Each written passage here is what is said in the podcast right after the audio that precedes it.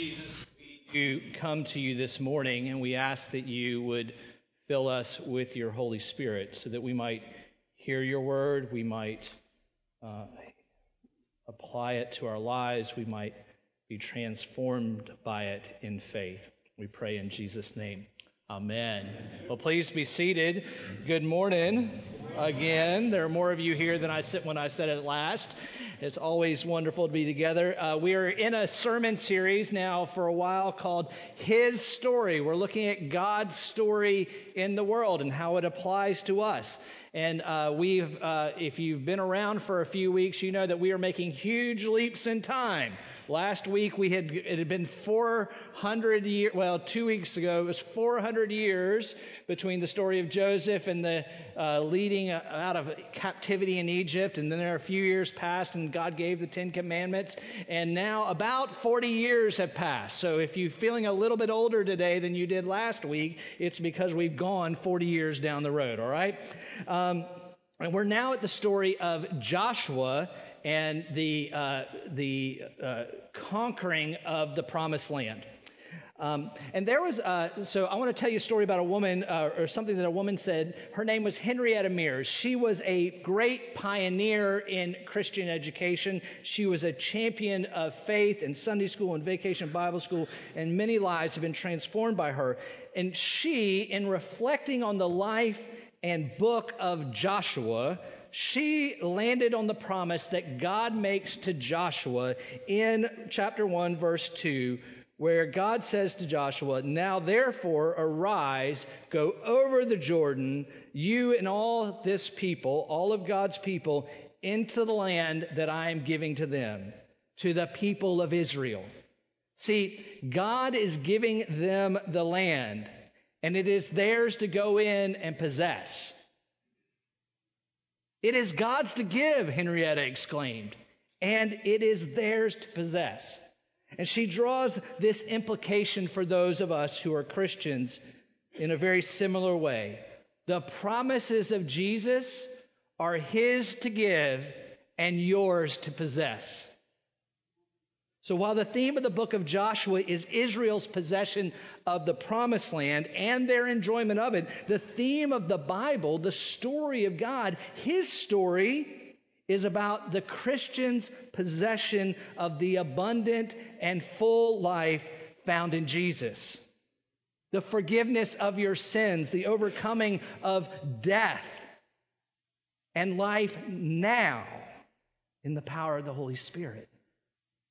It is yours to possess and enjoy. So the question this morning is how do you fully take possession of God's promises in Jesus Christ?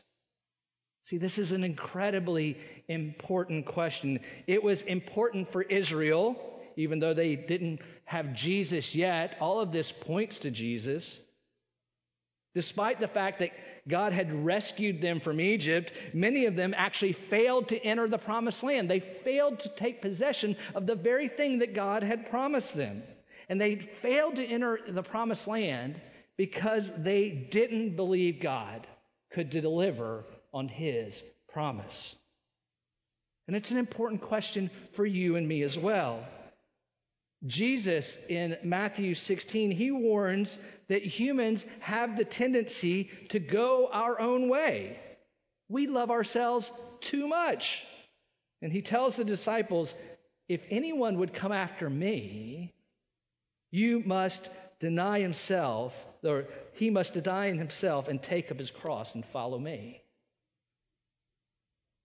For whoever would save his life will lose it, and whoever loses his life for my sake will find it. For what will it profit a man if he gains the whole world and forfeits his soul? See, we often fail to take possession, full possession, of what God freely offers. Even today, even to those of us who are in Christ and in the church, there are those of us, perhaps even you, who fail to possess the fullness, the abundance, the peace, the power of life in Christ. Why is that? Well, The reason for Israel and for the disciples, and often for you and me, is we insist on our ways and not God's ways. It was Frank Sinatra who summarizes quite perfectly our human condition when he sang, I did it my way. The story of Joshua is full of good news. And he is a model of faithfulness to God's call. Now, if you uh, were, uh, if you have read this story before, and if you listened to it when it was being read a minute ago, uh, you might have noticed, and I will admit that there are some disturbing parts of this story. The idea that God would tell his people to go in and conquer the land and spare no one. For some, this idea is offensive. Uh, could the God of love, the God of Jesus, command his people to wipe out everyone in Canaan, the promised land? Now, it's a fair question and one that honestly we don't have enough time this morning to fully discuss, but I'd like to make a couple of points to this just so that we can, uh, we can hear this. In the Old Testament, it is unusual for God's people to initiate battle. Normally, they are responding to someone else's aggression or they are act, doing an act of sin and attacking somebody else. Second, in Joshua, there is a degree of hyperbole being used in the Word of God. Israel did not, in fact, wipe everyone out. Many continued to live in the land. And the hyperbole is to say basically this that Israel won a complete victory, it became their land. Third, it's often best to characterize that these battles and victories are more like God's righteous judgment on the world towards humans, basically God versus man, rather than Israel versus a particular group of people, here the Canaanites.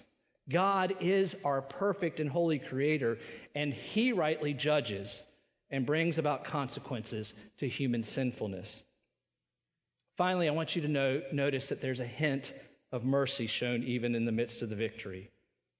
God has mercy on people who are not Israelites. Rahab because she has uh, she has decided to uh, she put her faith in God and to help God's people. She is spared.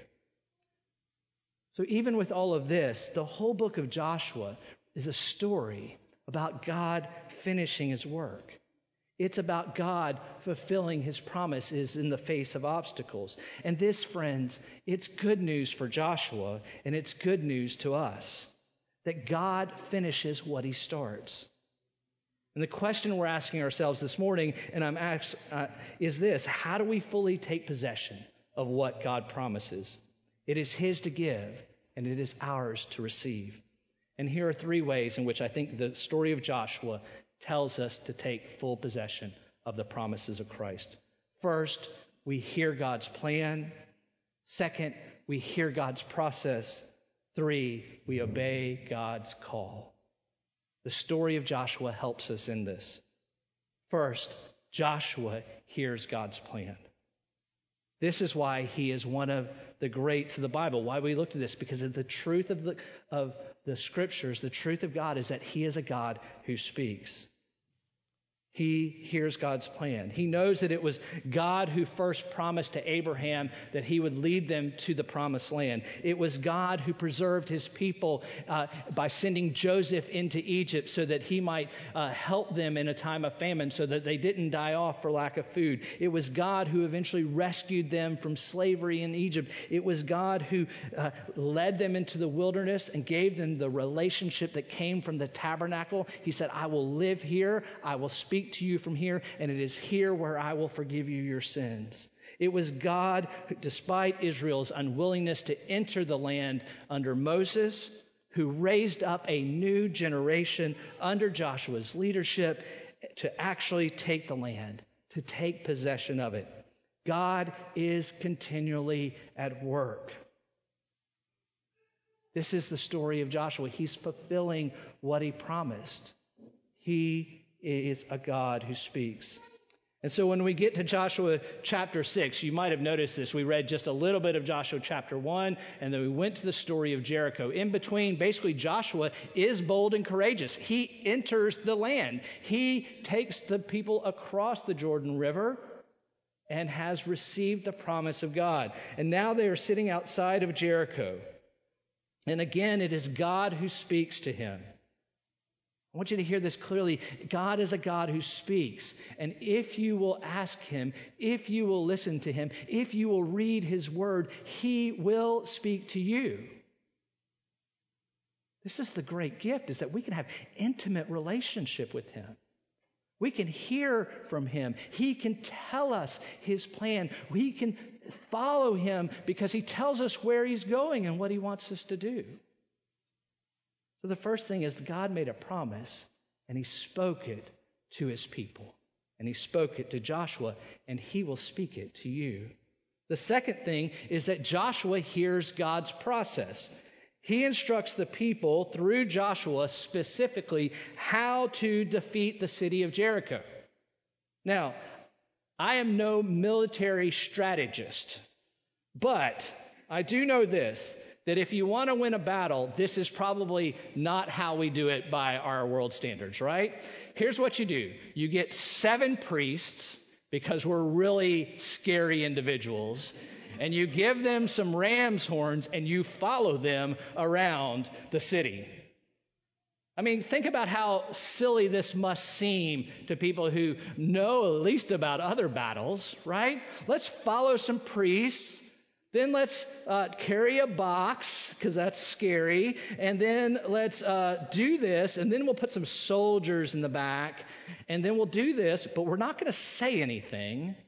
And we're not even going to grumble. We're going to be silent.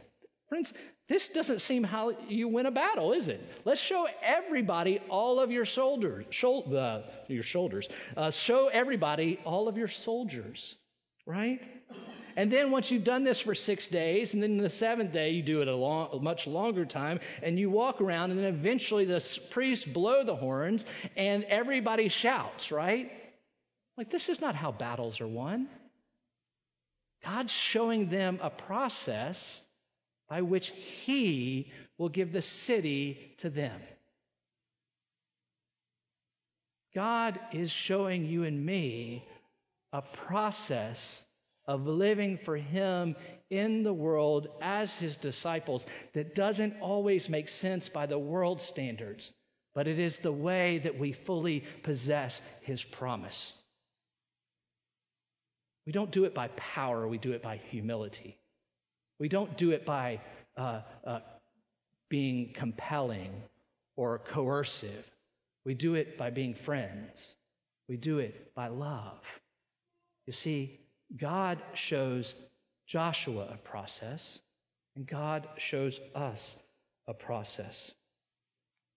He often calls us to places in which we seem to face insurmountable objects with ineffectual means. Places in which we, places in which you must depend on Him. God speaks his promise, God speaks his process. And third, it is Joshua who trusts God and obeys the call and leads the people and gives the victory. Jesus, uh, excuse me, Joshua believed that God would take care of them if they were to follow God's instructions. And the same, friends, is true for you and me. God will take care of you. He will prosper you. He will, uh, if you will go where He leads and do what He says and be obedient to His call. This is how He calls us to live. And this is how you actually take possession of His promises. They are His to give and yours to receive. This is how you actually experience perfect peace, perfect provision, perfect purpose by living into his call and by his standards. Faith that shows itself in obedience. This is the story of Joshua. This is faith is not dependent on him. Thank goodness it's not a faith that's actually dependent on us, but it is a faith that is dependent on who God is and what he will do. It's a faith that's dependent on his promises on his abilities, on his faithfulness. See, Joshua heard God, he believed God, he spoke what God called him to speak. The people obediently complied, and victory was had. He, God, is worth following. It reminds me of a story about a certain military captain who led his troops into a very difficult situation. And he, he knew the next day that he wanted them to be full of courage. So, disguising himself at nightfall, he went around their tents and listened to their conversations until he heard one of them say, You know what? Our captain is a very great warrior, but and he's won many victories, but he's made a real mistake this time. For see, there are so many thousands of our enemies, and he has only so many infantry, so many cavalry, and so many gun, guns. And the soldier was sort of making out the account and was about to sum up the uh, paltry resources at the captain's disposal. And unable to handle it any longer, the captain came bursting into the tent and he said, How many do you count me for, sir? As much as to say, I have won so many battles that you ought to know that my skill and my ability can multiply any resource just by my proper handling of them. Friends, though our obstacles in life may seem insurmountable, and the ways God calls us to live might seem ineffectual, they are in God's hands powerful. His power is made perfect in our weakness. His ways are not our ways. Friends, He has a plan for you. He has a process for you. He has a call for you to obediently follow. And our prayer then is this God, show us where to go. God, show us how to act. God, help us by your Holy Spirit to be obedient to your call and let us see your victory. Friends, if you want to take possession of what Jesus freely offers to you, you must hear him speak. Not just in a sermon, not just in your private reading of the Bible, not just in your prayers, but in a community. He is speaking today in this place, but not just from this spot right here. He's speaking in your life groups. He's speaking in your conversations. He's speaking around the dinner tables that you gather together as friends. See, he's establishing his community to do that which he's called them to do. If you want to take possession, you need to hear from the Lord. You also need to live by his ways. I think one of the most difficult, uh, uh one of the most debilitating uh, events in the Christian's life is that we love the promise, but we refuse the process. We go, no, no, no. This life is not making, about making disciples. This life is about making retirement. This life is not about humility. This life is about garnering and keeping power. This is life is not about feeding the poor. It's about feeding myself at the newest, most fancy restaurant. Friends, I'm, I'm just being honest. Those aren't necessarily your problems, Oh, although they are.